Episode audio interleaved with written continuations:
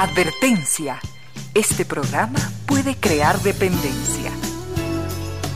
Dependencia de la buena música, del comentario oportuno, del momento poético, de las voces que siempre tienen algo que decir. Aquí se unen la música y la palabra, con cierto sentido.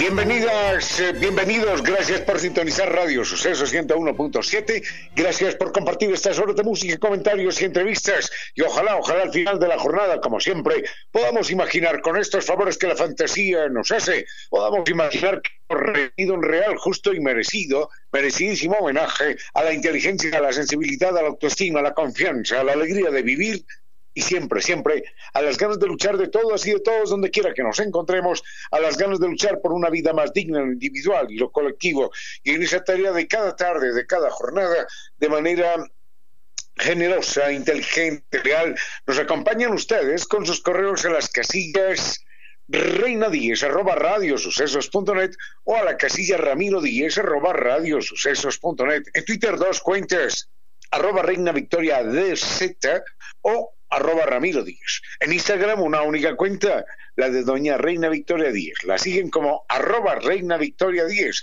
Y en Facebook nos siguen como con cierto sentido. Gracias a ustedes y también a estas destacadas empresas nacionales e internacionales, a estas instituciones que creen que la radio, en medio de nuestras humanas limitaciones, la radio puede y debe llegar con calidad y calidez. La radio puede y debe entregar siempre un reconocimiento, un homenaje a la inteligencia, a la sensibilidad, al buen gusto de todos ustedes, gracias al restaurante Casa Gangotena, el gran restaurante de cocina mestiza en nuestro país que llega hasta nuestras casas con Micuy. Siempre insistimos en eso, viva esa experiencia culinaria única, disfrute de platos tradicionales nuestros, ecuatorianos, con las más elevadas técnicas de cocina internacional, listo para emplatar. Recuerde que está perfecto para disfrutar junto a los que más queremos. Programe su pedido y prepárese para vivir Micuy de Casa Gangotena en su propia casa. Los encontramos en www.casagangotena.com o llamamos al 097 999 Si usted menciona que escuchó este anuncio en sucesos, tiene un descuento del 10% en su pedido y después de disfrutar mi cuy restaurante Casa Gangotena, a usted se le va a hacer agua a la boca cada vez que lo recuerda. Y este 2020, en medio de todo, ¿eh? ya falta poco, va a terminar sobre ruedas en el Mall Jardín. Gracias al Mall Jardín. Vamos a ganar un extraordinario Mazda CX9, el mejor regalo para esta Navidad. Simplemente acumulamos 50 dólares en facturas y las registramos desde la comodidad de nuestra casa entrando a misfacturas.amoroljardín.com.es y también puede ganar mil dólares semanales. Terminemos, terminemos este año sobre ruedas con Mall El Jardín. Por supuesto, también nos acompaña Doc Chow, porque hemos convertido algo bueno incluso en algo mejor. Purina Doc Chow, ahora con Extra Life, una mezcla especial de antioxidantes, vitaminas y también minerales, nos ayudan a maximizar la calidad de vida de nuestras mascotas. Nuestro perro hace que la vida sea mucho mejor y juntos mejoramos su vida. Purina Doc Chow, juntos la vida es mejor. Y recordamos, por supuesto, que este segmento es auspiciado por NetLife y NetLife está cumpliendo 10 años rompiéndola, rompiéndola por todos nosotros y le recomendamos por inteligencia, por ahorrar tiempo, para que no se someta a riesgos, acudir a la nueva tienda en línea de supermercado Santa María. Usted no tiene que moverse de casa para realizar sus compras de supermercado. Alimentos y bebidas los puede solicitar en esta página. Anótela www tienda.supermercadosantamaría.com. Pida, pida todo lo que requiera y el Santi se lo lleva a casa. Hay algo importantísimo y es que eh, en esta época de tanta, de tanta complicación, de tantas vivencias especiales, eh, tarjetas Banco Pichincha ha descubierto que un pequeño detalle nos puede cambiar la vida.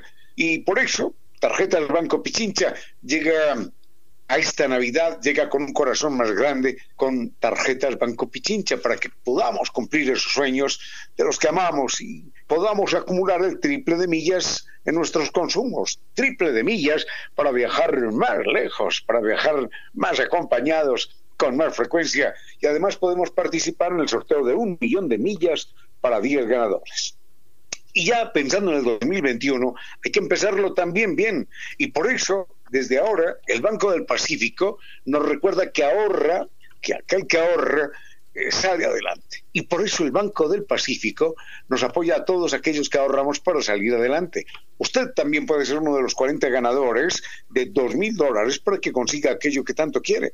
Si no tiene aún la cuenta, entonces puede abrirla a través de la app Onboard BDP, Onboard Banco del Pacífico, Onboard BDP. Recuerde que si acumula 300 dólares podrá participar y ser uno de los ganadores en febrero del 2021. El doctor, el doctor eh, eh, Giovanni Córdoba en Controles nos dice que tiene excelente música. Y doña Reina Victoria nos dice que ya, que ya estamos mirando conjuntamente los temas eh, propuestos por ustedes, algunos, no todos. Así que, doña Reina Victoria, cuéntenos y toma usted la palabra.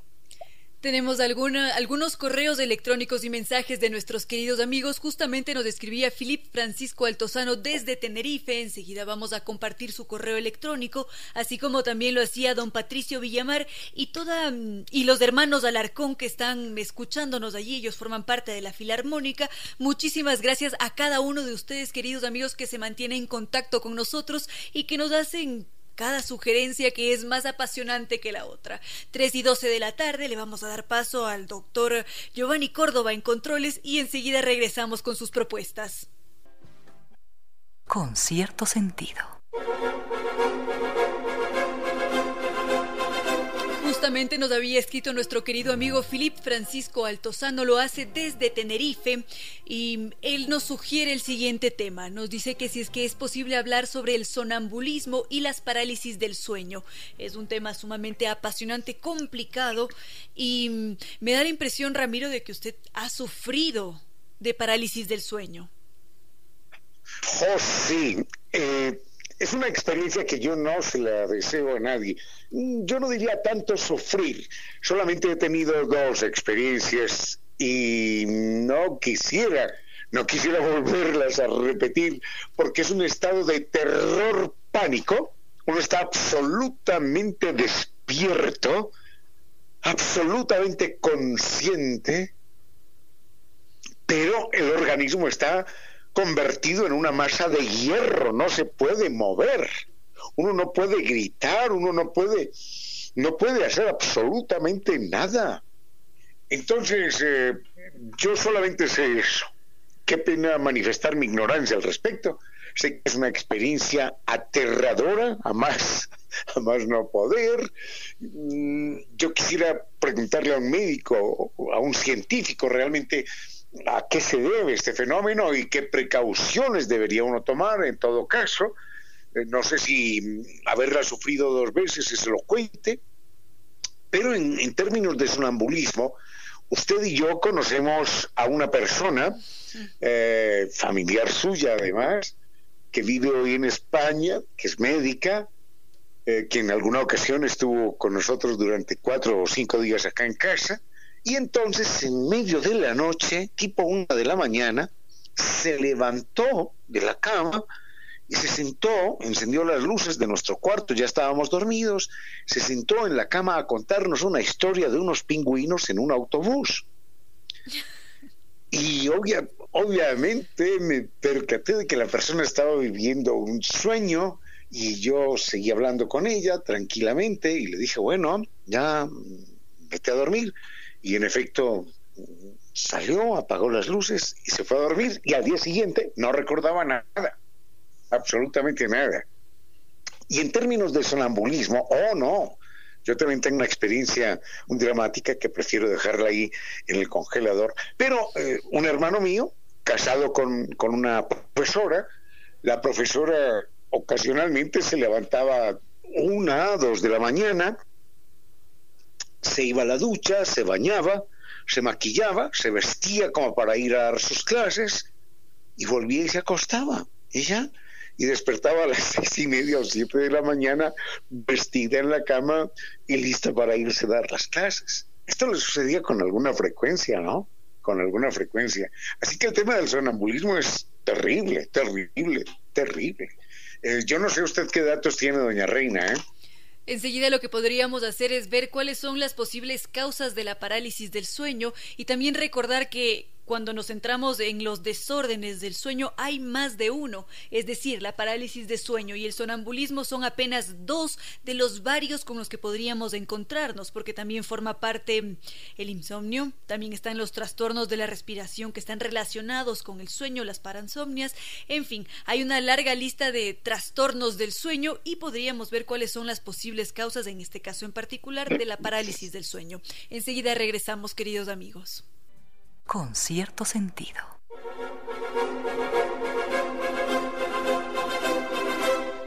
Nos acompaña restaurante Casa Gangotena, el gran restaurante de cocina mestiza en nuestro país, que llega hasta nuestras casas con Micuy. Viva nuestra experiencia culinaria única disfrutando de platos tradicionales ecuatorianos. Estos platos han sido preparados con las más elevadas técnicas de cocina internacional y todo está listo para emplatar. Todo está además perfecto para disfrutar junto a los que más queremos. Programe su pedido y prepárese para vivir en Micuy de Casa Gangotena en su casa. Anote esta dirección porque los puede encontrar en www.casagangotena.com o llamar a este teléfono fácil 097 999 Mencione que escuchó este anuncio en Radio Sucesos y obtenga un 10% de descuento en su pedido.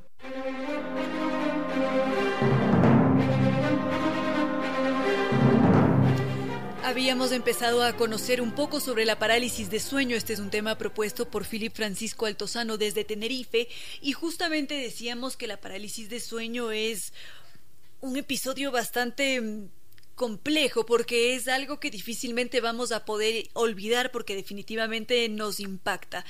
Los estudios han descubierto que la parálisis de sueño está presente principalmente en adolescentes o en el inicio de la adultez y que no existe una diferencia entre hombres y mujeres, es decir, las estadísticas nos dicen que una parálisis de sueño se puede producir por igual, pero que sí existen algunos individuos que pueden poseer una predisposición, tal vez por herencia familiar o por ritmos de vida. La parálisis de sueño tiene diferentes grados de severidad, hay unas que son mucho más leves que otras y si es que son ya muy severas nos pueden conducir a otra clase de trastornos, porque la, repetición de esta parálisis de sueño, en un principio, si es que es leve, puede no producir complicaciones, pero si es que se agrava, podría incluir también ansiedad crónica o tal vez depresión o angustia, y esto definitivamente nos va a afectar. Ahora, entre las causas que se han encontrado o que podrían predisponernos para, para tener una parálisis de sueño, está principalmente la irregularidad del sueño o la privación del sueño. Vamos a suponer que por un exceso de trabajo dejamos de dormir o nos acostamos a las 3, 4 de la mañana. Esto definitivamente nos va a afectar. Y eso no es todo. Si es que nuestro ritmo de vida es muy desorganizado y al mismo tiempo le sumamos estrés mental más un cansancio excesivo, todos estos factores van a predisponernos para que llegue un momento dado, una noche, en la que suframos una parálisis de sueño y nunca vamos a olvidar este episodio. Tal vez algo adicional em, a este tema de la parálisis de sueño, Ramiro. No, solamente digo que manifiesto mi ignorancia total, que usted es la que tiene los elementos y la información eh, científica, y en efecto, sí, mi primera experiencia con la parálisis del sueño fue en la adolescencia, después en una situación de extraordinario estrés, violento, violento, sí, tremendo estrés. Eh, hasta ahí nada más. Pero hay que recordar que en general el mundo de los sueños mm, es un mundo que siempre ha despertado mucha inquietud en los seres humanos desde épocas inmemoriales. En la Biblia nomás aparece el sueño como un elemento para pronosticar el futuro, cosa que, bueno, quedaría simplemente en veremos y en creencia. Pero en términos generales, los sueños son eh, muy especialmente elocuentes en muchos aspectos. En alguna comunidad indígena que conocí en, alguna parte de la selva sudamericana, eh, la gente de la comunidad se saluda por la mañana diciendo espero que hayas tenido bonitos sueños. Y eh, la gente consulta el significado del sueño siempre con, con el chamán, con el brujo, con el líder de la tribu. Por otra parte, hay que recordar que, sin duda alguna, la teoría más importante, más trascendental, de hecho también la más polémica de Sigmund Freud es eh, la interpretación de los sueños. Una obra que invito a, a, ser leída, ¿no? Una obra que requiere además diente de lector, porque es una obra densa, seria, profunda. No es que cuente cuatro o cinco anécdotas, no, pero es una obra verdaderamente importante. Y en cuanto al trastorno del sueño, estoy recordando en este momento, perdonen que me haya quedado solamente en anécdotas, pero para que nos demos cuenta cuán complicado puede ser el panorama, en alguna ocasión vi una película real, mm, documentada, de una filmación en una familia que tenía videocámaras en su casa por seguridad. Y una noche cualquiera, la niña de 11 años se levanta, va y saca el fusil de su padre que lo tenía ahí guardado en el armario, donde cualquiera lo podía alcanzar. La niña se levanta, está todo filmado, la niña se levanta, toma el fusil, dispara contra su padre, contra su, contra su madre, los, los mata en la cama, enseguida va al cuarto de su hermanito, que es un niño pequeñito, que apenas puede caminar, lo mata también, va, vuelve y guarda el rifle en el armario y ella vuelve a dormir tranquilamente hasta las 8 de la mañana. No la condenaron precisamente por la película, porque terminaron demostrando que ella estaba viendo un episodio de, sonambulismo y esto sucedió en Ucrania. Y es uno de esos casos verdaderamente impactantes. Caso que, nos puede afectar a, cualquiera en cualquier momento, porque como dice usted, cualquier persona es eh, susceptible de sufrirlo, solamente, pero con más preponderancia en la adolescencia e iniciando la adultez. Es todo lo que yo tengo que decir. Lamentablemente no tengo información científica, me abren las puertas para leer un poco al respecto y los datos científicos los ha dado usted, doña Reina, así que no, no, no agrego más. Bueno, vamos a continuar leyendo sus mensajes, queridos amigos, y continuamos. A esta hora, recuerde que cuanto más alto se asciende en la montaña, más alto sopla el viento. Con cierto sentido.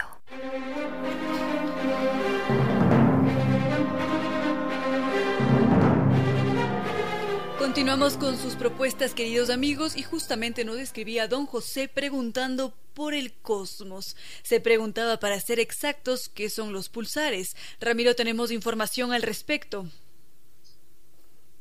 Decimos normalmente pulsares, porque en castellano nos da más fácil, pero realmente la expresión es pulsar o pulsares, pero digamos pulsares por comodidad.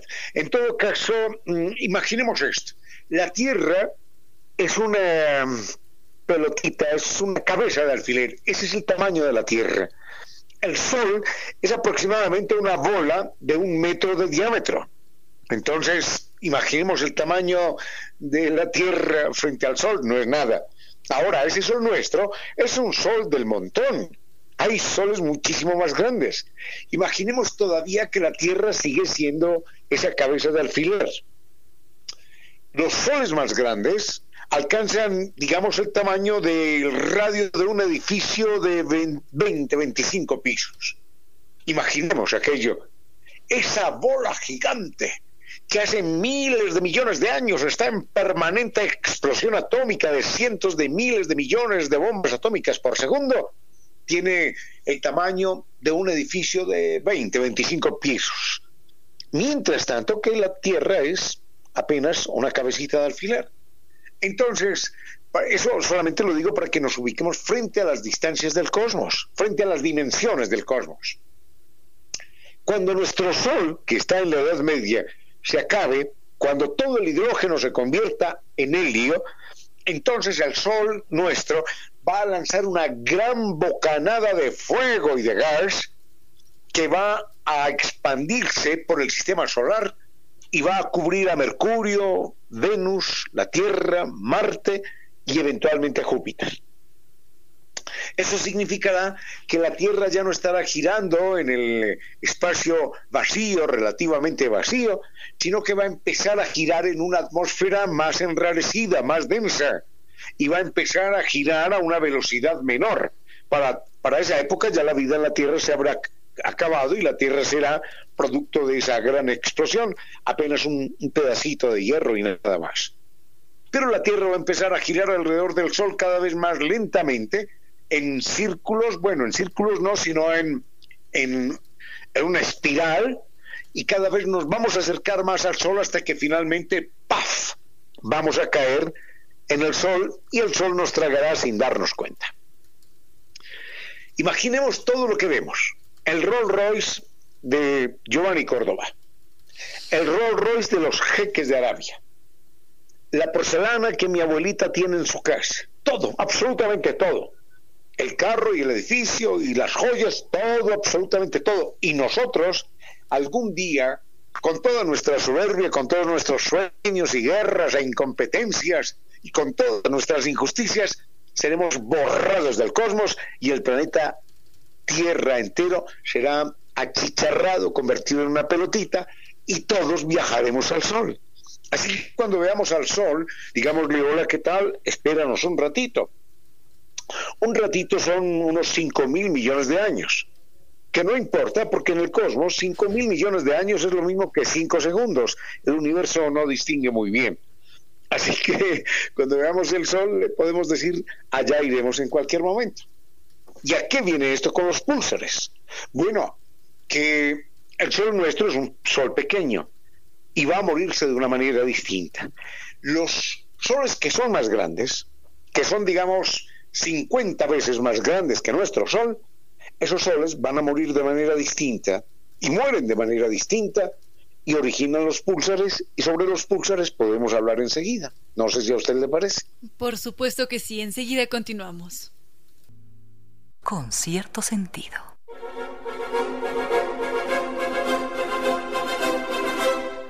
Este año va a terminar sobre ruedas gracias a Mall Jardín. Podemos ganar un espectacular Mazda CX9, un gran regalo para esta Navidad. Todo lo que tenemos que hacer es acumular 50 dólares en facturas y las registramos desde la comodidad de nuestra casa entrando a misfacturas.modeljardín.com.es.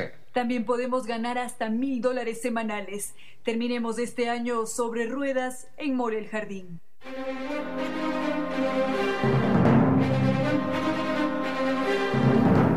Justamente Ramiro estaba a punto de de definir qué son exactamente los púlsares, que es lo que nos había preguntado nuestro querido amigo don José. Entonces de Ramiro lo escuchamos.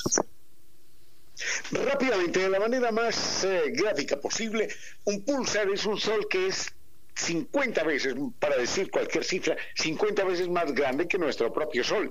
Y cuando muere, la cantidad de energía que tiene ese sol no termina apagándose como, en, como será el futuro del sol que nos alumbra todos los días, sino que esa gran masa terminará convertida en una estrella de neutrinos. No importa que no entendamos ni tengamos claro, así como todos los misterios del cosmos, que es una estrella de neutrinos.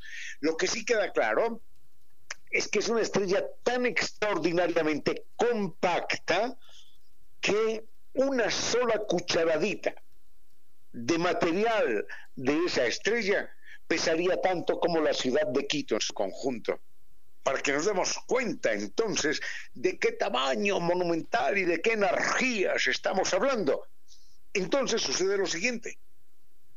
Recuerden que esa estrella, ese sol, giraba sobre su propio eje. Así como la Tierra gira alrededor de nuestro eje, del eje de la Tierra y el Sol gira alrededor de su eje, esa gran estrella de neutrinos también giraba alrededor del eje, pero redujo su tamaño, porque de ese tamaño monumental terminó convertida en una pelotita pequeña. Ahora, ¿qué pasa? ¿Qué pasa con eso? Seguro que en alguna ocasión hemos visto a un bailarín sobre el hielo, en una pista de hielo, ¿no? Con patines de hielo entonces, este bailarín puede girar sobre su propio eje sin ningún problema, a una velocidad determinada. Pero si él quiere girar más rápidamente, ¿qué hace? Entonces cierra los brazos y el cuerpo empieza a girar mucho más rápidamente. Y si quiere frenar, abre los brazos. Eso por una ley de física que se llama momento angular. Simplemente pruébenlo ustedes. Párense en cualquier parte, empiecen a girar con los brazos abiertos y se van a dar cuenta que tienen una velocidad determinada. Si ustedes encogen los brazos, recogen los brazos, entonces con el mismo impulso giran muchísimo más rápido. Eso se llama momento angular. Y en las estrellas de neutrones, imaginemos el tamaño gigantesco que tenían y el tamaño al que han quedado reducidas. Entonces giran muchísimo más rápido y una estrella de neutrones reducida puede girar sobre su eje 600, 700 veces por segundo. El motor de un carro gira 1000, 1500, 2000 veces por minuto. Una estrella de ese tamaño gira sobre su eje 700 veces por segundo. La velocidad de rotación es de aproximadamente 80.000 kilómetros por segundo para darle dos veces la vuelta al planeta Tierra en un segundo. Entonces, con esa masa extraordinaria de energía que conserva y con la velocidad de rotación extraordinaria que maneja, esa estrella suelta cantidades impresionantes de energía. Y esa cantidad de energía se percibe en los equipos de la Tierra como pulsos pero esto 800 veces por segundo, 700. Entonces, por eso se le llama pulsar o pulsares, esto pero 800 veces por segundo, y cada, cada oleada que llega a la Tierra es de una magnitud absolutamente inconmensurable y puede cruzar miles de kilómetros, miles de kilómetros, no, miles de años luz para llegar hasta la Tierra. Ese es un pulsar, es una explicación un poco complicada para un tema que es muchísimo más complicado, pero lo podemos dejar ahí. Enseguida continuamos con otras de sus propuestas, queridos amigos. Con cierto sentido.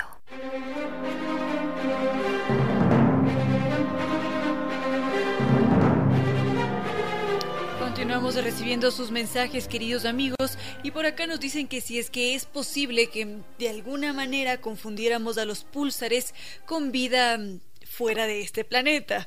¿Qué nos ha dicho la ciencia al respecto, Ramiro? Eh, efectivamente, en más de una ocasión se ha supuesto, bueno, algunas personas eh, han supuesto que señales captadas en sus eh, equipos de alta sensibilidad pueden ser señales de extraterrestres, porque dicen, pero ¿por qué? ¿Por qué los emiten de una manera tan regular?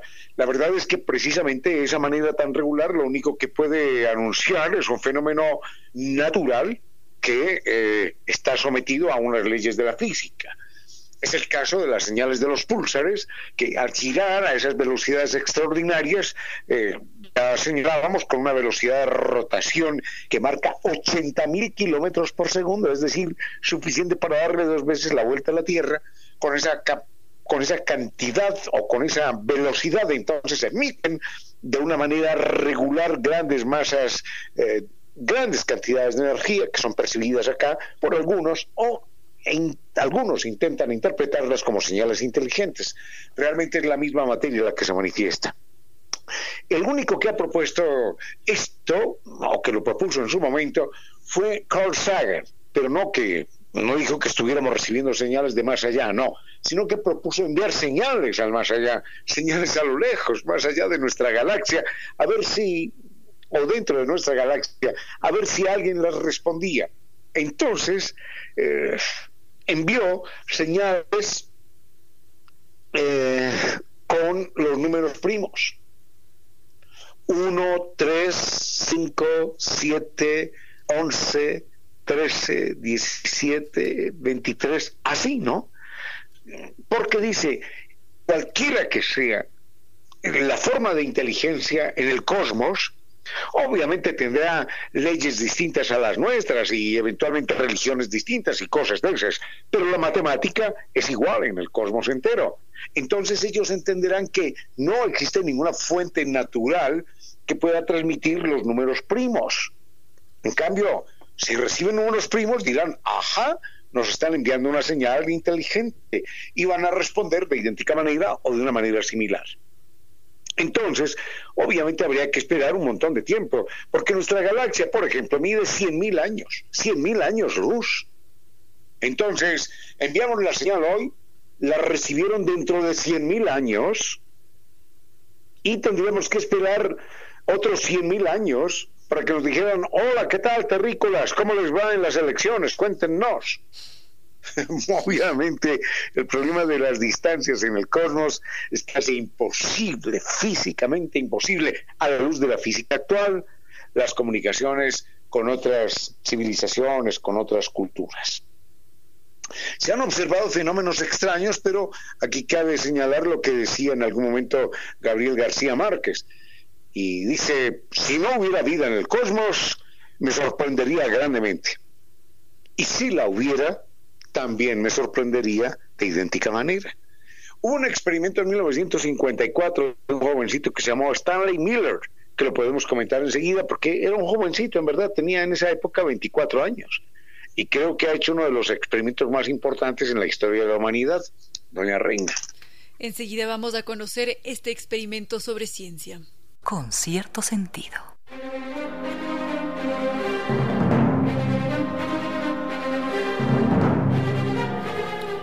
Continuamos, queridos amigos, con este mm, experimento científico que Ramiro estaba a punto de compartir. Ramiro. La historia, sí, sí, sí, eh, estaba, estaba aquí intentando intentando poner bloqueo a una llamada que pretendía entrar. Eh, la historia de Stanley, de Stanley Miller es muy simple. Por ahí en el año 1954, él es un jovencito de 24, 25 años, él está estudiando física en una universidad norteamericana y ha leído acerca de las condiciones que vivía el planeta Tierra hace aproximadamente 4 mil millones de años presencia de una atmósfera enrarecida, con ácido sulfúrico, con unas eh, eh, con presencia de vapor de agua, con otras sustancias. Entonces lo que hace es recrear en una bombona de cristal aquella atmósfera primitiva de la Tierra de hace cuatro mil millones de años. Y de hecho, entonces somete aquella bombona a unas descargas eléctricas como las tempestades que aguantó el planeta Tierra hace también miles de millones de años.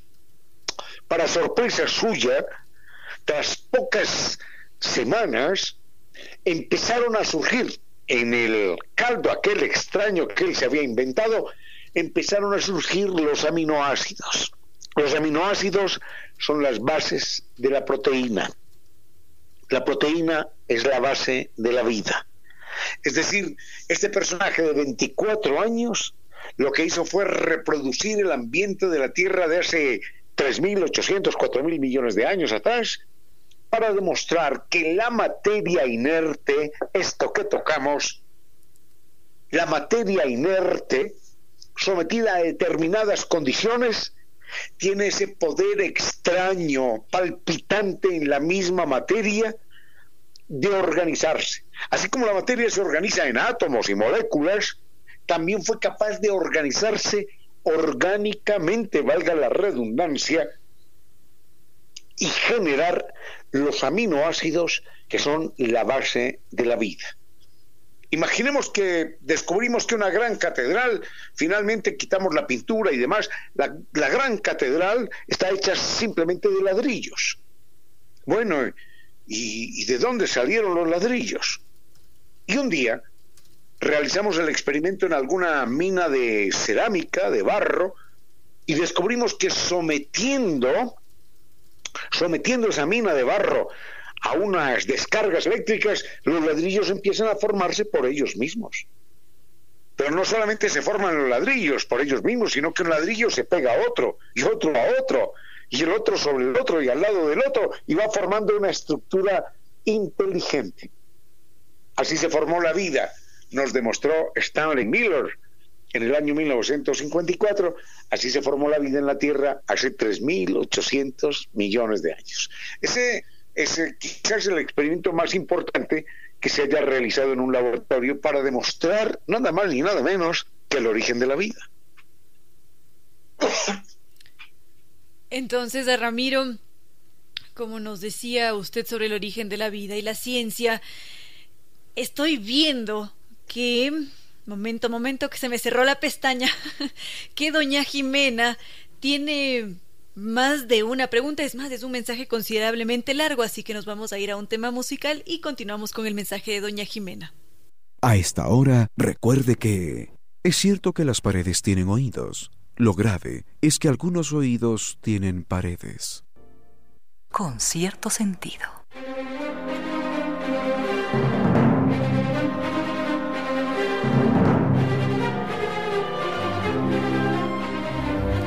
Continuamos con sus propuestas, queridos amigos. Por acá nos escribía la plataforma de Facebook don Joseph Rubens Flores Carvajal.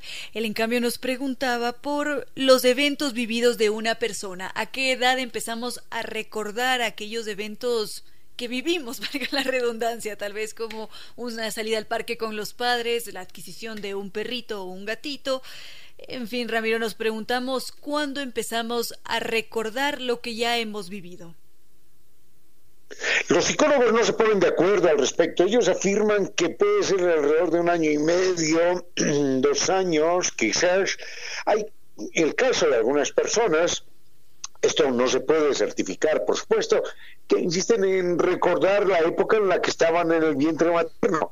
Esto, esto es indemostrable. Entonces, en la medida en la que no se puede demostrar, simplemente hay que descartarlo como hipótesis, salvo, salvo que la persona pudiera en efecto demostrarlo, comprobarlo de alguna manera. Por lo pronto, lo que sí queda claro es que a lo largo de la formación eh, del feto, del cerebro del feto, el cerebro también se está formando paulatinamente como una cebolla, aproximadamente una capa y otra y otra y otra. Y lo que sí queda claro es que el niño reconoce de la manera más inmediata la voz de la madre. Porque imaginemos que el niño es separado en el momento de nacer. Y una semana más tarde, o un mes más tarde, al niño le hacen escuchar distintas voces de, de mujeres. El niño muestra entonces mayor ansiedad y atención hacia la fuente de voz que reproduce la voz de la madre. Lo cual significa que cuando la madre hablaba con el vientre, con el bebé en el vientre, el niño de alguna manera estaba escuchando. Y de alguna manera, por supuesto, quedó el registro sonoro en alguna parte de su cerebro que le permitía a él, o que le permite a él después, reconocer la voz de su madre. De hecho, hay algo importante que es de una clarísima manifestación en, más de un fenómeno psicológico. Hay una serie de sonidos en el ser humano que nos tranquilizan o una serie de movimientos que nos tranquilizan.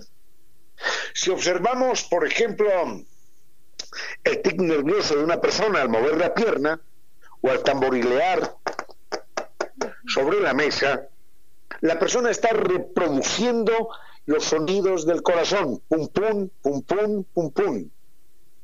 Los tambores que tranquilizan a la gente también tranquilizan, pues tranquilizan, valga la redundancia, al que, al que lo está escuchando, los tambores tranquilizan.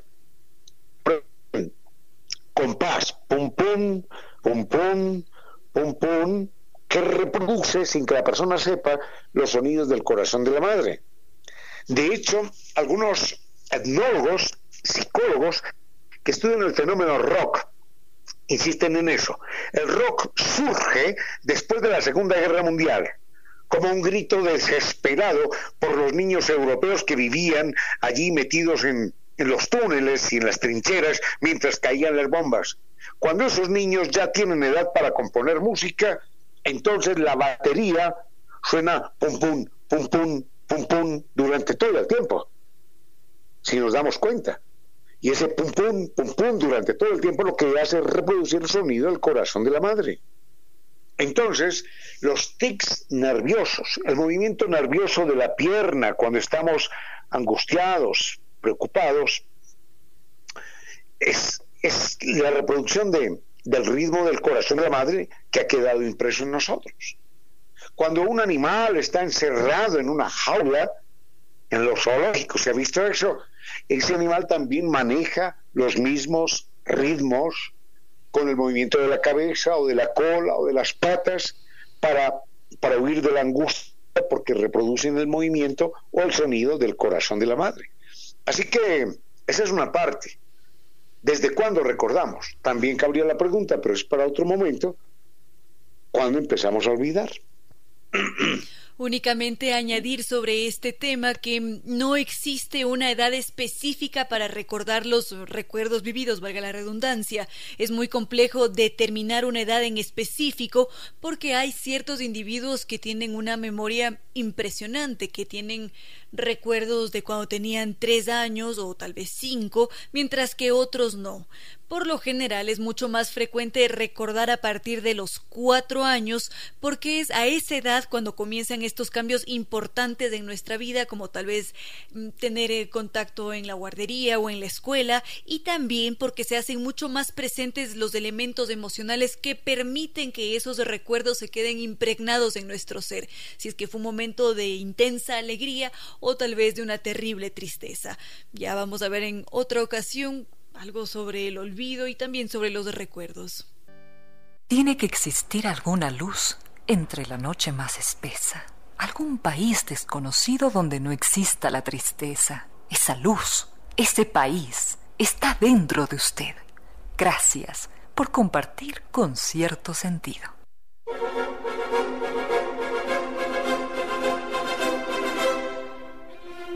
Nos había escrito doña Verónica Flores que nos preguntaba por... ¿Dónde está? Por la evolución. Justamente ella se pregunta en qué momento empezamos a ser eh, individuos mucho más inteligentes.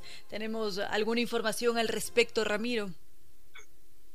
Tenemos, claro, tenemos alguna información. Eh, los seres humanos empezamos cuando éramos, bueno, no éramos seres humanos, éramos homínidos. Hay que recordar que nos separamos de un tronco común con el chimpancé nos separamos hace 6 millones de años aproximadamente.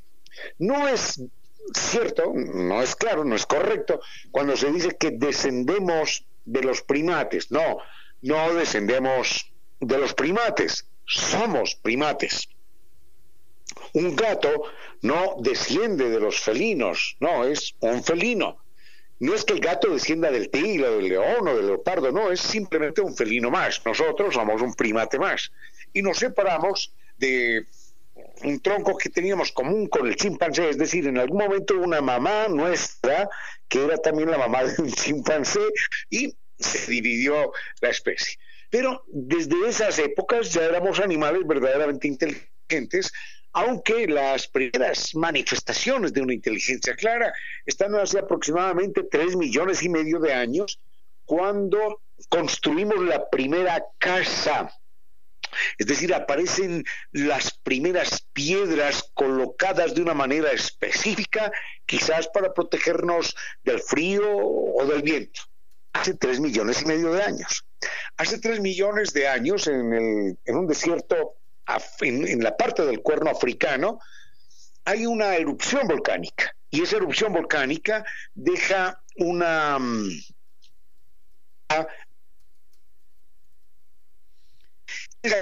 grueso. Huellas de persona un eh, hombre adulto y un niño. Entonces el hombre adulto va caminando normalmente el niño va caminando a su lado a ratitos. Obviamente los pies son más pequeñitos y el paso es más, más, más, más pequeñito, pero tiene que dar más pasos para alcanzar a su padre. Y en un momento dado, ese niño deja de caminar al lado del padre y empieza a caminar detrás del padre. Pero empieza a caminar sobre las huellas del padre, siguiendo la huella del padre, intentando poner el pie dentro de la huella que dejaba el padre. Eso obviamente es un juego. Ya hay algo imaginativo del niño que está diciendo, voy a imitar a mi papi. Y empieza a caminar, a dar pasos un poquito más largos que a veces no le alcanzan y tiene que caminar por fuera de la huella del pie de su padre. Eso es una forma de inteligencia. Hace medio millón de años ya manejábamos el fuego, lo cual es otra forma de inteligencia. Hace 140 mil años ya hablábamos más o menos, bueno, no como ahora, no, pero ya podíamos hablar y eh, era muy importante saber que esa capacidad de hablar, como lo mencionábamos ayer, estaba relacionada con la capacidad para hacer herramientas. O sabemos a través de exámenes en el cerebro profundo cuando estamos trabajando que la capacidad o el momento en el que estamos haciendo herramientas enciende las mismas bombillas en nuestro cerebro que el momento en el que estamos hablando. Entonces vino aparejada la capacidad para hacer herramientas y la capacidad para hablar. Ambas disparan la inteligencia. Y empezamos, obviamente ya caminábamos en dos patas hace tiempo, y esa caminar en dos patas nos hizo más inteligentes. Y justamente los científicos han descubierto no hace mucho tiempo por qué caminar en dos patas nos hizo más inteligentes. Eso. Enseguida lo que podríamos hacer, queridos amigos, es escucharlos, leerlos. Saben que allí están siempre nuestros correos de Ramiro Díez, arroba radiosucesos.net o Reina Díez, arroba radiosucesos.net. También están nuestras redes sociales, Facebook con cierto sentido, Instagram, arroba Reina Victoria Díez Está también Twitter, a Ramiro lo encuentran con su usuario arroba Ramiro 10 y a mí me encuentran como arroba Reina Victoria DZ. Enseguida continuamos, queridos amigos.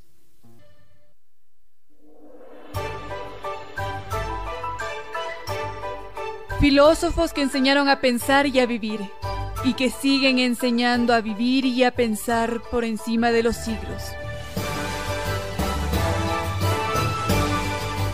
La vida de Confucio se ha recordado, aunque suene extraño, aún antes de su nacimiento.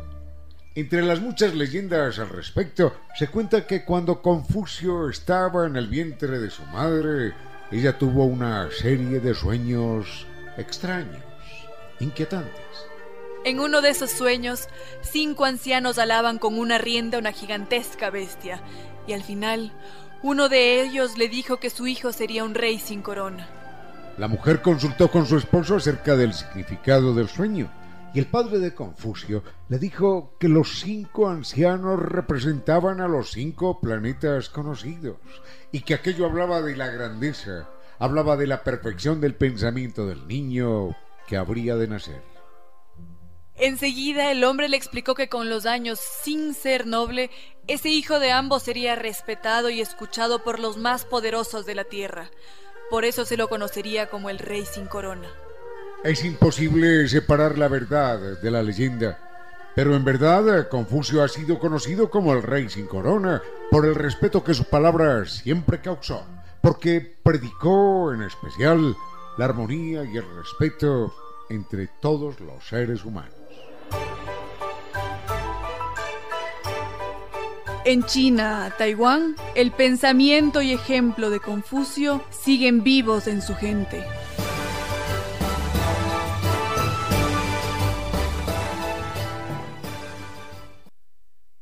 Con cierto sentido.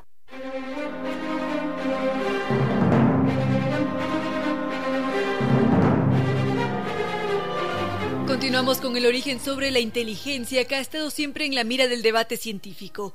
Es muy difícil ponerse de acuerdo y establecer exactamente cuándo empezamos a ser eh, inteligentes como seres humanos, cuándo aparece esa inteligencia, cuáles fueron los diferentes elementos que la hicieron surgir y mm, es por eso que tenemos tantos datos, porque por una parte nos dicen que fue la dieta, por otra parte nos dicen que son nuestros cambios anatómicos, que el cerebro se hizo más grande, que los intestinos se redujeron y así diferentes em, cambios que sucedieron en nosotros y en nuestro ambiente que nos permitieron ser mucho más inteligentes. Y justamente Ramiro había empezado a mencionar algunos, algunos de esos elementos. Sí. Sí, sí, claro. Esto es eh, verdaderamente importante porque hay muchos, no sé si muchos distintos factores que pretenden explicar la mayor, la mayor inteligencia del ser humano. Usted acaba de mencionar algo importante, la reducción de los alimentos. Si observamos, por ejemplo, en los herbívoros, mm, no existen así muchos, muchos herbívoros inteligentes porque una buena eh, capacidad eh, energética del organismo se va precisamente en procesar los vegetales. Si usted mira a un gorila o a un chimpancé, encuentra que tiene cuerpo de campana, porque son fundamentalmente vegetarianos. Entonces, ese cuerpo de campana hace que para procesar esa cantidad de hierbas y frutas y tallos y raíces que consumen, el organismo tome mucho tiempo y mucha energía. Entonces está en forma de campana para que haya una panza grande que admita esa cantidad de alimentos que garantizan la supervivencia de ese animal. En tanto que si el animal no es herbívoro, sino mm, carnívoro, entonces la, el aprovechamiento de la proteína, de la energía que hay en la carne, hace que el organismo, pues valga la redundancia, lo aproveche más fácilmente y tenga que gastar menos energía en eso. Y esa energía que se ahorra, entonces se va en procesos de análisis, de pensamiento, de memoria, de, de, de todo lo que se requiere para poder superar todos los días las condiciones del mundo. En el ser humano, por ejemplo, hay una circunstancia, hay varias circunstancias, aparte de las que usted ha señalado, pero hay una circunstancia en particular que fue la mm, bipedestación, es decir, caminar en dos patas. Cuando empezamos a caminar en dos patas, uno dirá, ¿y eso qué tiene que ver con la inteligencia? Pues increíblemente sí. Porque sucede que nosotros tenemos una parte en el cerebro, bueno, todo es importante, pero en el cerebro hay una parte extraordinariamente importante que es más característica de nosotros los humanos que de los otros primates.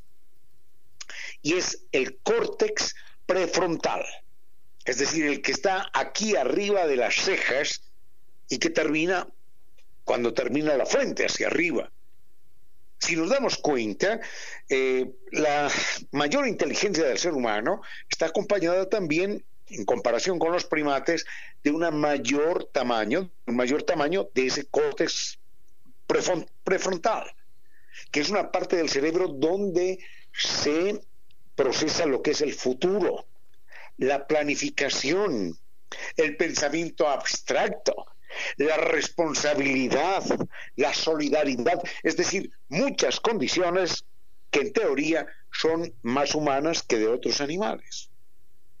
Ahora, ¿qué tiene que ver el que eso sea más grande? Que si es más grande, el que la frente sea más amplia, con ser más inteligente, y qué tiene que ver con que hubiéramos estado caminando en dos patas.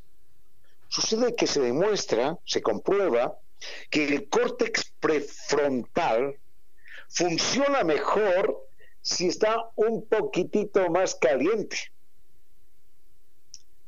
Y cuando empezamos a caminar en dos patas, durante miles y miles de años, esa parte del prefrontal, del córtex, se calentó un poquitito más por recibir de manera directa los rayos del sol. Si hubiéramos pasado arrodillados en cuatro patas mirando al suelo, esa parte se hubiera calentado menos. Pero cuando nos pusimos de pie, cuando nos pusimos erguidos y empezamos a mirar al frente y hacia arriba, esa parte se empezó a calentar más con el sol. Y de esa manera nos empezamos a ser un poquitito más inteligentes, un poquitito más, un poquitito más, hasta que un día, diríamos, haciendo bromas, que la pregunta ya no es cuándo empezamos a ser inteligentes, sino cuándo dejamos de serlo. Pero bueno, en, medio de todas las irracionalidades del ser humano, hay que reconocer que, a pesar de todo, somos la especie más inteligente. Y ese es uno de los elementos importantes en, en, la inteligencia. El calor relativamente superior del córtex prefrontal versus otros animales. Y otro es el agujero del foramen. El foramen es el agujero que conecta todas las terminaciones de la columna vertebral con el cerebro, es decir, el cableado que llega al cerebro. Sucede que en los chimpancés y en los gorilas ese cableado entra por una parte más posterior, es decir, el agujero está en una parte un poquitito más atrás. Y por eso los chimpancés y los gorilas, ¡pac!, tienen la cabeza un poco más caída. En cambio, nosotros tenemos el agujero del foramen justamente en la mitad de la base del cráneo y el, cableado entra por la mitad. Por esa razón podemos mantener la cabeza erguida. Por esa razón podemos mirar al frente con más facilidad. En cambio, los gorilas y los chimpancés tienen que mantener la cabeza un poquitito más agachada porque por el peso natural se les cae, dado que el punto de contacto, el punto de apoyo queda en la parte de atrás. En fin, ¿quién lo diría? Hasta la mecánica, la física mecánica, tiene que ver con la inteligencia de los seres humanos y quedan muchos temas, por supuesto, por delante. Ahora, Ramiro, que usted decía que, que nos preguntamos en qué momento dejamos de ser inteligentes. Justamente otra de las preguntas que se hace la ciencia sobre la evolución es cómo es posible que nuestros cerebros humanos hayan reducido su tamaño en este último tiempo y que a la par los avances tecnológicos y también grandes descubrimientos se hayan hecho precisamente cuando el cerebro se redujo en su tamaño. Son varios los interrogantes que tiene la ciencia en estos momentos para determinar el origen de la inteligencia humana, qué sucede con ella y qué es exactamente la inteligencia, y así que habrá que estar siempre pendientes a lo que nos responda la ciencia o nos haga cuestionar. Enseguida regresamos, queridos amigos. Defender los derechos de los otros es lo mejor de nosotros, los humanos. Artículo número 11. Todo acto que implique la muerte de un animal sin necesidad es un biocidio, es decir, un crimen contra la vida. Declaración leída y aprobada por las Naciones Unidas y posteriormente por la UNESCO. Los otros animales, nuestros hermanos. Tiene que existir alguna luz entre la noche más espesa, algún país desconocido donde no exista la tristeza. Esa luz, ese país, está dentro de usted. Gracias por compartir con cierto sentido.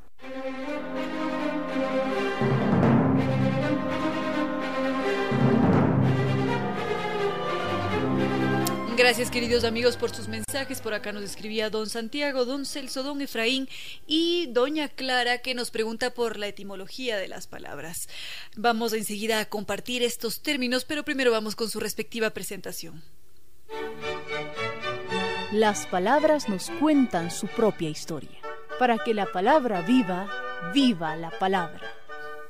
Doña Clara nos había preguntado por la etimología de la palabra basofia. ¿La conocemos Ramiro? no, pero no solo por la palabra basofia, sino por la palabra pícaro. Pícaro y basofia. Yo no sé en qué está pensando, está muy apreciado oyente. No sé si está pensando en el mismo personaje o es una pura casualidad. Pero Basofia, yo no sabía el origen de la palabra y le pregunté a un amigo, queridísimo amigo italiano que tenemos, porque la palabra Basofia, Basofia, me sonaba italiana.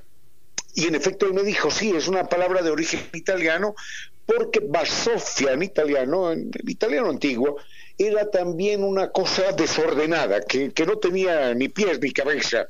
Entonces, él me decía, me dijo, que la palabra basofia, basofia con Z, así como pronunciarían los italianos, viene de dos em, expresiones. La una es de batere. Batere es eh, golpear, acabar, hacer añicos. Y sofiare, que es eh, eh, soplar, soplar con fuerza. Entonces, si alguien entra a un cuarto y empieza a, despedazarlo todo en añicos a los objetos y entra un, fuerte ventarrón y lo deja todo despedazado, entonces se conjugan los dos verbos, el verbo battere es sofiare y sofiare. Entonces, Sofia era una cosa desordenada que no tenía ni pies ni cabezas, que ya no había ni cómo arreglarlo. De batire y de soplare. Entonces, Bat Sofia parece ser que es una mezcla de esa circunstancia, de algo que ya no tiene arreglo, que no vale la pena, que no tiene ningún valor, y eso pasó entonces a, a ser aplicado a algunas personas poco recomendables.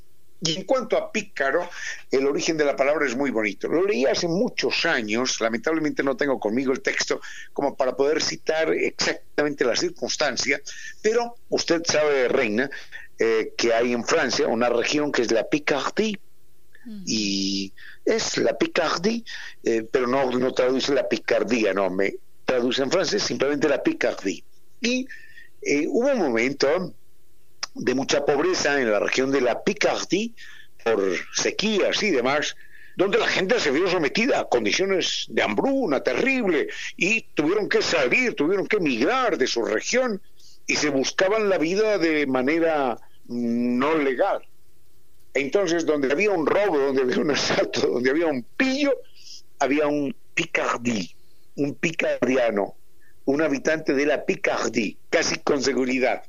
Entonces, en Francia y en, Francia en general, después en Italia, empezaron a llamar a, es que il est un Picardie, él es un picardiano, es un originario de la Picardie, porque hacía picardías, estaba siempre metido en algo ilegal.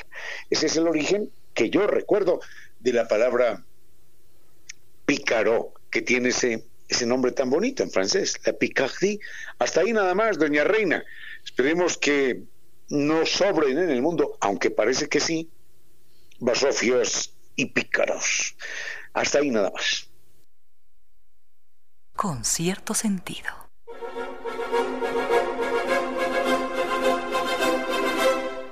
Una buena noticia es la existencia de la nueva tienda en línea de supermercados Santa María. Visite la nueva tienda en línea ingresando al sitio web www.tienda.supermercadosantamaria.com. Lo que necesite desde la comodidad de, su hogar, sin desperdiciar su tiempo, sin asumir riesgos, desde la comodidad y tranquilidad y seguridad de su casa. Recuerde, lo puede pedir en www.tienda.supermercadosantamaria.com y el Santi se lo lleva.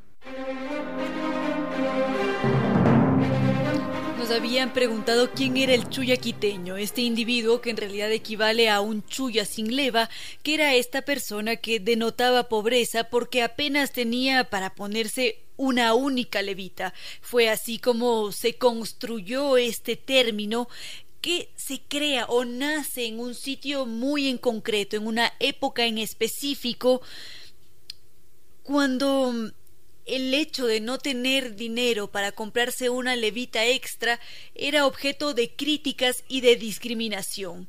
Entonces, a un chuya lo relacionamos inmediatamente con una posición social, con una época en determinado que son finales del siglo XIX, inicios del siglo XX, y una localidad en específico que es Quito.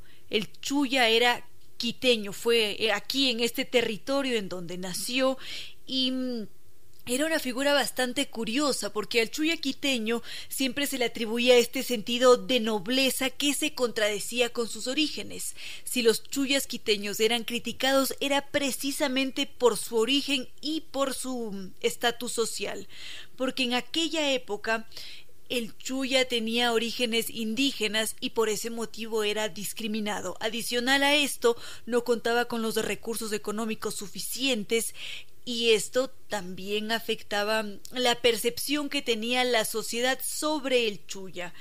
Y no solamente eso, el Chuya con toda con toda su personalidad, con su aire, con, con este espíritu vividor y fiestero, también era objeto de críticas. Y algo muy bonito que sucedía también con el Chuya quiteño era ese esa salquiteña, esa chispa para contar un chiste, tenía un excelente sentido del humor. Y es en el siglo XX cuando la figura del chuya quiteño se hace mucho más fuerte, empieza a construir a construirse de una forma diferente y se posiciona pasó de ser una figura discriminada a ser una figura de poder. El Chuya era este pícaro social que siempre estaba allí a la primera oportunidad de listo para convencernos, porque también era un cuentero, sabía muy bien cómo convencer a una muchacha o cómo convencer a los otros de sus posturas. Y a propósito de los Chuyas, había varios tipos de chullas, porque no todos eran iguales. Algunos eran un tanto aventureros, otros podían ser mm, don Juanes, otros muy hábiles y otros tal vez bohemios. ¿Usted, Giovanni? ¿Qué clase de chulla es o no es un chulla quiteño? No es un chulla quiteño. Ustedes, queridos amigos, se consideran chullas quiteños o cómo mm, ven ustedes a este personaje. Enseguida volvemos.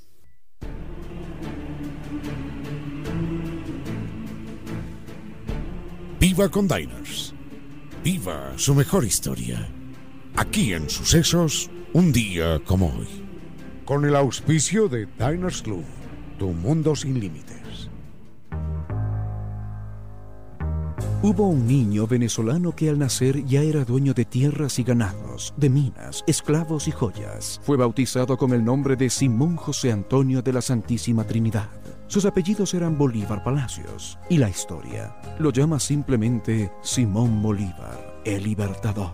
Desde muy niño quedó huérfano de padre y madre, y su educación estuvo a cargo de su abuelo y su tío, y también de una esclava negra llamada Hipólita. Más tarde fue educado por el brillante caraqueño don Simón Rodríguez, y ya muy joven, la historia fue testigo de sus primeros actos insurreccionales contra el dominio español. De ahí en adelante, Bolívar se convierte en el más grande personaje en la lucha de los pueblos por su libertad. Bolívar recorrió a pie y a caballo 123 mil kilómetros, más que lo que hicieron Colón y Vasco de Gama juntos. 123 mil kilómetros por valles, ríos, desiertos, selvas y montañas. Suficiente distancia para dar tres veces la vuelta al planeta Tierra. Hasta allá llegó Bolívar en su lucha por nuestra libertad. Y si se le compara con los grandes gobernantes de la historia, Bolívar fue presidente de la República de cinco países y llevó la antorcha de la libertad a la distancia de 65 mil kilómetros, diez veces más que Aníbal el legendario y el triple que Alejandro el Magno. Un día como hoy, 17 de diciembre de 1830,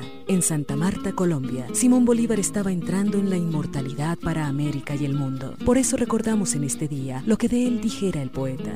con los siglos crecerá vuestra gloria, como crece la sombra cuando el sol declina.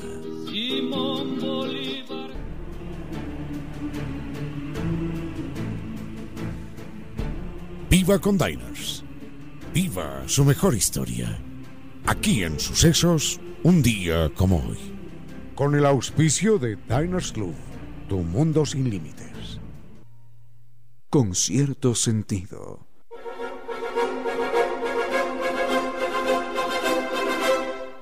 Sabemos que el que ahorra lo consigue y en Banco del Pacífico nos premian por incrementar 100 dólares este mes en nuestra cuenta. Así es. De esta manera usted podrá participar por una de las 150 tarjetas de regalo. Aún estamos a tiempo. Programe su ahorro a través de Banca Virtual Intermático y empiece a participar.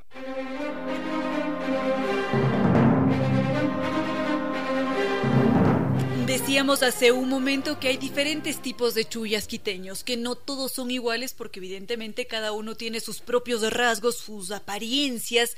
Habrá tal vez algunos que cuidaban mucho mm, el estilo de vestir, la leva siempre bien puestos, aunque tuviesen una única leva, siempre estaba allí bien puesta.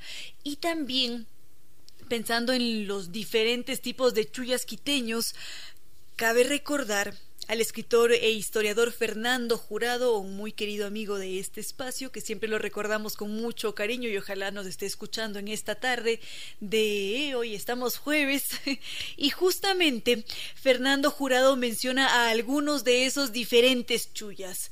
Él nos dice que hay unos que son de oficio, unos chuyas que vivían su vida como una verdadera tragedia, pero que siempre tenían su frente en alto.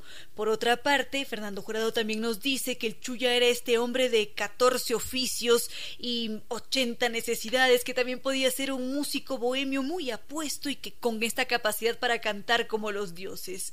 También estaba ese Chuya artista o el Chuya dramaturgo. En todo caso, el Chuya quiteño era un verdadero caballero y mm, en esos, años, en el siglo XX, el Chuya era parte de la cotidianidad quiteña. Él estaba allí en cada esquina de los barrios y es una figura que nos marcó. En este momento creo que se nos está acabando el tiempo porque tenemos que darle paso a nuestra entrevista, así que mm, tal vez mañana podríamos continuar con el Chuya quiteño, pero por lo pronto sabemos que existe más de un tipo de Chuyaquiteño. Ya después podríamos ver su evolución, qué sucedió con esa figura que es signo cultural de Quito. A esta hora, recuerde que a menudo encontramos nuestro destino por los caminos que tomamos para evitarlo.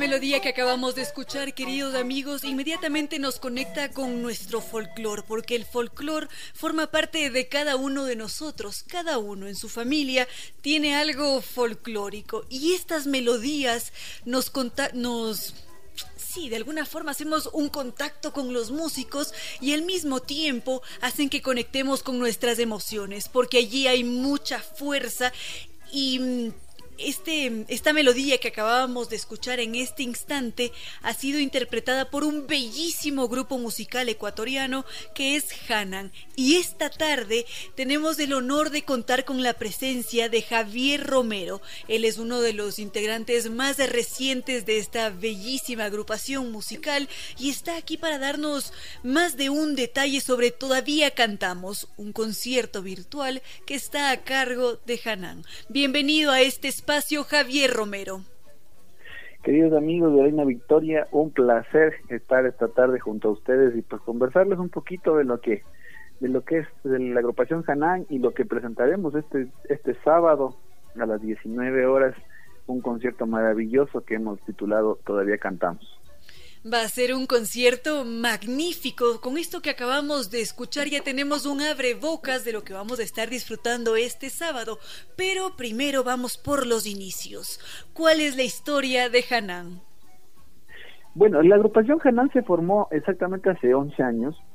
Eh, ellos eh, prácticamente la intención de, la agrupación Hanan siempre ha sido llevar la música andina, los instrumentos de música andina a otro nivel. Sí, eh, lamentablemente en nuestro país eh, la música andina, la música de raíz folclórica, está encasillada en, algunas cosas que quizás la agrupación Hanan siempre se ha atrevido a romper. Es así que fusionamos la música clásica, instrumentos clásicos, instrumentos sinfónicos, eh, con la melodía de, yo qué sé, una zampoña, un charango. Ese creo que ha sido uno de los principios más importantes de la agrupación durante ya 11 años. Eh, se ha grabado ya una producción discográfica que el próximo año será el primer el primer eh, proyecto que, que estamos eh, por culminar que será el lanzamiento de, de nuestro trabajo discográfico. Impresionante esto, 11 años de producción musical. Y son varios los integrantes de esta agrupación. ¿Cuál es tu dinámica? ¿Son familiares? ¿Son amigos? Son amigos evidentemente que se han convertido en familia y que mm, tienen a la música como parte fundamental de la vida. Claro, claro que sí. Eh, curiosamente, eh, la agrupación está formada por tres hermanos y un primo, sí, los hermanos Alarcón, Javier y Rómulo. Ellos son miembros de la Orquesta Sinfónica del Ecuador. Darwin Alarcón, que es parte del, del ballet de cámara de, de el ballet nacional ecuatoriano, sí. El, el, es todo un artista porque él aparte de ser músico también es bailarín, entonces él tiene muchas expresiones eh, culturales dentro de él. Eh, esa es, digamos, la, la columna vertebral de la, de la agrupación y obviamente está Esteban Ayala que es eh, también uno de los de los principales integrantes de la agrupación. Y pues junto a ellos ya estamos eh, Francisco Zamponino el percusionista un gran percusionista eh, Michael Ruiz otro de los de los virtuosos de la de la agrupación. Y mi persona que tengo poquito tiempo en agrupación pero como tú lo mencionabas realmente es eh, muy, muy cálida eh, el, trabajo el trabajo que se realiza junto a ellos. Los conozco desde hace muchos años, eh, sí, eh, somos amigos desde que yo empecé en, el mundo de la música. los he admirado toda la vida y pues ahora es un honor poder participar dentro de la agrupación. Es muy linda la historia de esta agrupación que lleva haciendo música durante 11 años y que justamente ahora, este sábado 19 de diciembre a las 7 de la noche, estarán presentando este recital Todavía Cantamos. ¿De qué se trata este evento? ¿Cómo está organizado y cómo surgió? Bueno, el Todavía Cantamos surge de la idea de un poco eh, reactivarnos no musicalmente. Este año ha sido muy duro para todos los artistas ha sido muy complicado el hecho de poder eh, generar, digamos, eh, ingresos como todos, ¿no? A, eh, todos los los integrantes de, la agrupación Hanna, pues músicos dedicados, músicos estudiados, eh, siempre ha sido primordial para nosotros dar música de calidad y pues ese es el primer objetivo grande del, del Todavía Cantamos, ¿no? Presentarles un concierto de calidad. Estaremos tocando temas que mm, todavía no, no, los han escuchado porque son temas del, del nuevo disco, eh, así que también son primicias que se van a se van a estrenar este este sábado y obviamente pues el, el reactivar no el reactivar la, la actividad artística la actividad cultural eh, mediante estas plataformas que que se hicieron eh, digamos necesarias en este tiempo para poder mantener vivo el arte. Esto se hace Yo creo que es una de las una de las cosas más más más bonitas que nos ha dado esta pandemia, ¿no? De poder este eh, encontrar los medios eh, digitales, los medios, nos hemos hermanado con muchos músicos, hemos conocido muchas cosas en este en este en este momento tan crítico para el mundo. Sí, siempre hay hay que sacar lo bueno de lo de lo malo. Qué importante es esto y cada vez se hace mucho más emocionante este recital todavía cantamos porque ahora que sabemos que va a haber allí una primicia, que va a haber temas musicales nuevos, ¿cómo no vamos a querer acudir a este concierto? Ahora, ¿cuál va a ser la dinámica que ustedes van a mantener con el público? ¿A través de qué plataforma van a presentarse y será posible comentar o, cómo va a funcionar este recital? Claro que sí, el concierto será totalmente en vivo sí, mientras ustedes nos miran, es exactamente el instante en el que estamos, estamos tocando. Sí, el concierto se, se, realizará mediante la plataforma Buen Plan, una de las plataformas que, digamos, eh, se mantuvo a flote durante este, durante este tiempo presentando artistas de, de renombre, artistas de alto nivel. Y hemos podido eh, conciliar una un, un evento este día sábado junto a ellos. Entonces estaremos ahí, podrán escribirnos, podrán disfrutar de la música, es totalmente garantizado eh, con respecto a imagen, sonido y todos los requerimientos técnicos que requiere un, un streaming profesional. estaremos también gustosos de conversar con ustedes, saber que están ahí a pesar de que físicamente no no se los no se, no se los puede tener aún, pero pero saber que que están ahí apoyándonos será lo más importante. Y seguramente ya llegará ese momento en el que podamos finalmente encontrarnos. Ahora, Tal vez en nombre de la agrupación nos podría decir qué representa la música para ustedes. Claro que sí, para nosotros la música es sinónimo de, libertad. Sí, una forma de expresarnos, la forma de, de, saber al mundo lo que nosotros sentimos, lo que nosotros llevamos, lo que nosotros somos. Sí, expresar mediante una melodía, un sentir, un pensamiento, un mensaje, es lo más importante para nosotros. Y por eso creo que eh, muchos de nosotros lo hemos tomado como un modo de vida porque, porque es simplemente la forma de ser de cada uno de nosotros. Muy bello esto. ¿Cómo ven ustedes a futuro a la agrupación? ¿Cuál será mm, su evolución? ¿Cómo se ven tal vez de aquí a unos cinco años? Bueno, es, es, es siempre, siempre es bueno soñar, ¿no? Eh, nosotros siempre hemos tenido la proyección de, de poder este eh, alzar vuelo en, en, lo que hacemos si seguimos el, el camino de, muchos grandes músicos que han dejado su historia, su legado con respecto a la música latinoamericana. Y yo creo que es momento, ya es, ya es momento de que las nuevas generaciones pues empiecen a tomar la batuta de, de, de, esos maestros, ¿no? Eh, creemos firmemente en nuestro, en nuestro talento, en nuestro objetivo, en, en nuestros pensamientos y en lo que queremos como para seguir trabajando por y para la gente. Una maravilla, es realmente lindo conocerlos, ver cuál es su desarrollo, cómo se proyectan. Y ahora que me estoy dando cuenta, hay algo importantísimo que todavía no nos ha dicho don Javier, y es cómo podemos adquirir nuestras entradas, cuál es el proceso a seguir, mm, qué detalles hay que tener en consideración. Claro que sí, amigos queridos, los invitamos este sábado a las 19 horas. Las entradas ya las pueden adquirir en la página de Buenplan, www.buenplan.com.es. Ahí está, le dan clic al, a la imagen del, del, grupo Hanan, pues, y ahí podrán adquirir las entradas. Están únicamente a 5 dólares sin recargos.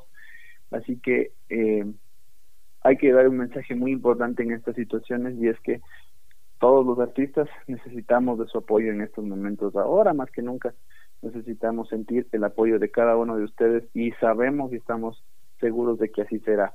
Los esperamos muy, muy alegres, muy contentos y ya muy ansiosos este sábado.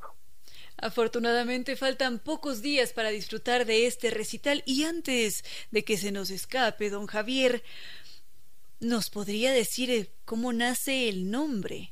¿Cuál es eh, el origen? ¿Qué se esconde detrás de Hanan? Es, esa es una gran pregunta que hoy no puedo responder. y como les había mencionado, pues yo em, eh, soy integrante nuevo de la agrupación. Eh, conozco la trayectoria del grupo porque, como mencioné hace hace un instante, pues son son amigos de muchos años. Con ellos he aprendido incluso muchas cosas de las que yo sé he aprendido con ellos.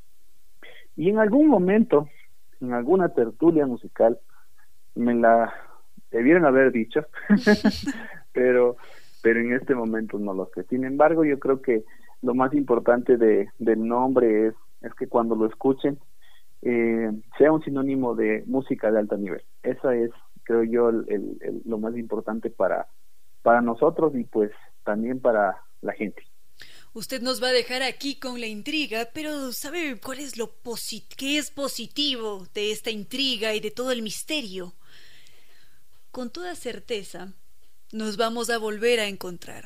Y ojalá que esa yo estoy muy seguro de eso y pues espero pues que podamos hacerlo ya todo toda la agrupación y poder disfrutar un momento de música que es lo, lo, lo más lindo, ¿no? Si justamente es eso, encontrarlos a todos, escucharlos tal vez aquí con sus instrumentos, con toda la fiesta, con toda la emotividad que nos transmiten. Así que por favor, don Javier Romero, haga una vez más la invitación a Todavía Cantamos concierto virtual. Claro que sí, amigos, nuevamente les reitero la invitación formal a este evento que estaremos realizando el día sábado a las 19 horas. Eh, pueden adquirir sus entradas en buenplan.com.es. Eh, están las entradas ya disponibles, 5 dólares nada más. y los invitamos a disfrutar de un mega evento con toda la caridad y con todo el cariño de la agrupación Hanan. Muchísimas gracias Javier Romero por haber estado aquí en este espacio y será hasta una próxima ocasión. Muchas gracias, gracias a ti y a Reina Victoria por el espacio. Nos vemos el sábado. Con cierto sentido.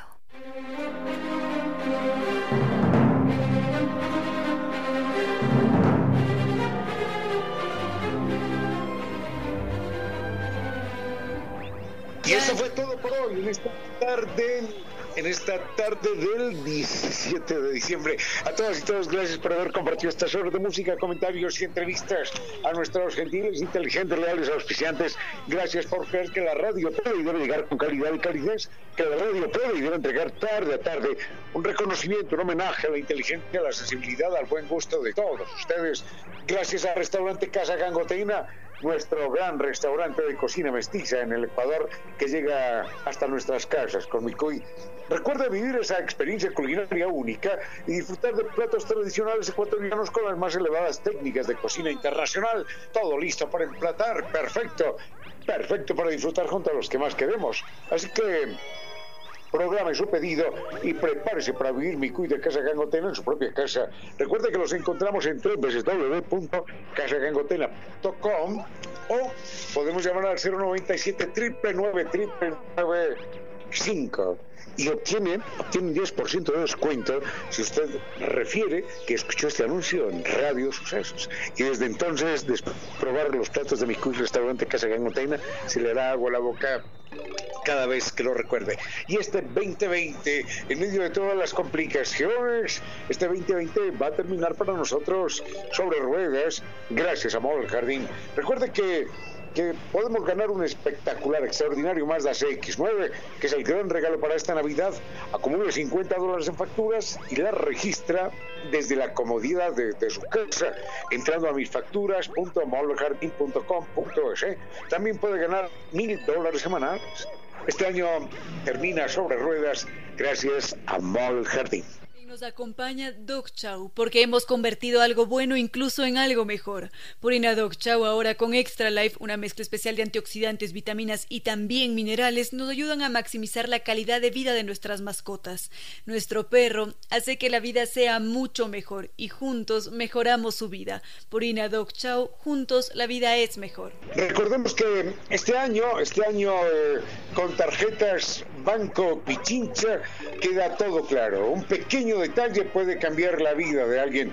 Por eso Tarjetas Banco Pichincha llega esta Navidad con el corazón más grande, porque Tarjetas Banco Pichincha nos permite cumplir los sueños de aquellos que amamos y acumular el triple de millas por los consumos y además participar en el sorteo de un millón de millas para 10 ganadores, para viajar más, para viajar más lejos. Esas son tarjetas Copichincha. Este espacio, recuerden además, llega hasta ustedes gracias a MedLife, que cumple 10 años rompiéndolo por todos nosotros. Y, y nueva tienda en línea de supermercado Santa María, la posibilidad de adquirir todo lo que necesitemos en comidas y en bebidas desde la comodidad de nuestra casa. Bueno, y como lo decíamos, queridos amigos, siempre es un verdadero gusto compartir con ustedes cada tarde, saber que ustedes están aquí, que nuestros queridos auspiciantes también lo, están, lo están. También agradecerle, por supuesto, al doctor Giovanni Córdoba en Controles, que cada tarde nos, nos regala una excelente selección musical. Es un verdadero deleite, queridos amigos, poder compartir con ustedes. Sepan que ustedes son nuestro motor diario y que siempre estamos muy agradecidos, así como también lo estamos con Ramiro. Gracias, gracias de todas maneras por esa ayudita, por ese salvavidas que me lanzó. Pero es que de repente me faltó mi dosis de café a esta hora de la tarde. Estábamos recordando que llegamos hasta ustedes gracias a la nueva tienda en línea de Supermercado Santa María. No tiene uno que arriesgarse, no tiene que perder su tiempo yendo a ningún supermercado. Evite complicaciones. Recuerde que puede acceder a la página www.tienda.supermercadosantamaría.com y solicite las bebidas, los alimentos que requiera y el Santi se lo lleva. Eso es muy importante tenerlo en cuenta, como es importante también tener en cuenta que el Banco del Pacífico apoya a todos aquellos que ahorramos para salir adelante. Por eso, usted puede ser uno de los 40 ecuatorianos que va a obtener ese premio de 2 mil dólares para que consiga eso que tanto desea. Si no tiene la cuenta aún, puede abrirla y lo hace a través de la app Onboard BDP, Onboard Banco del Pacífico. Si acumula 300 dólares, podrá ser uno de los ganadores en febrero del 2021. En Banco del Pacífico, el que ahorra lo consigue. Doctor Giovanni Córdoba Contreras, muchísimas gracias. Hemos disfrutado mucho de la música esta tarde, por supuesto. Ya estoy de una reina. Gracias, le doy un abrazo también lleno, lleno, lleno de gratitud por su extraordinario trabajo, por su extraordinaria compañía a lo largo de la tarde. Queda usted con la palabra de mi parte. Será esta mañana. Los quiero mucho. Y sigue usted, doña Reina. Nada, queridos amigos, mil gracias por siempre mantenerse en contacto, por escribirnos a través de nuestras diferentes redes sociales, correos electrónicos o a veces llamadas telefónicas o a veces también mm, toparnos por allí, encontrarnos. Mil gracias. Mañana será un nuevo día, continuamos con otros temas y en este punto no queda más que decirles que muchas gracias, que no fue más por hoy y que será hasta el día de mañana.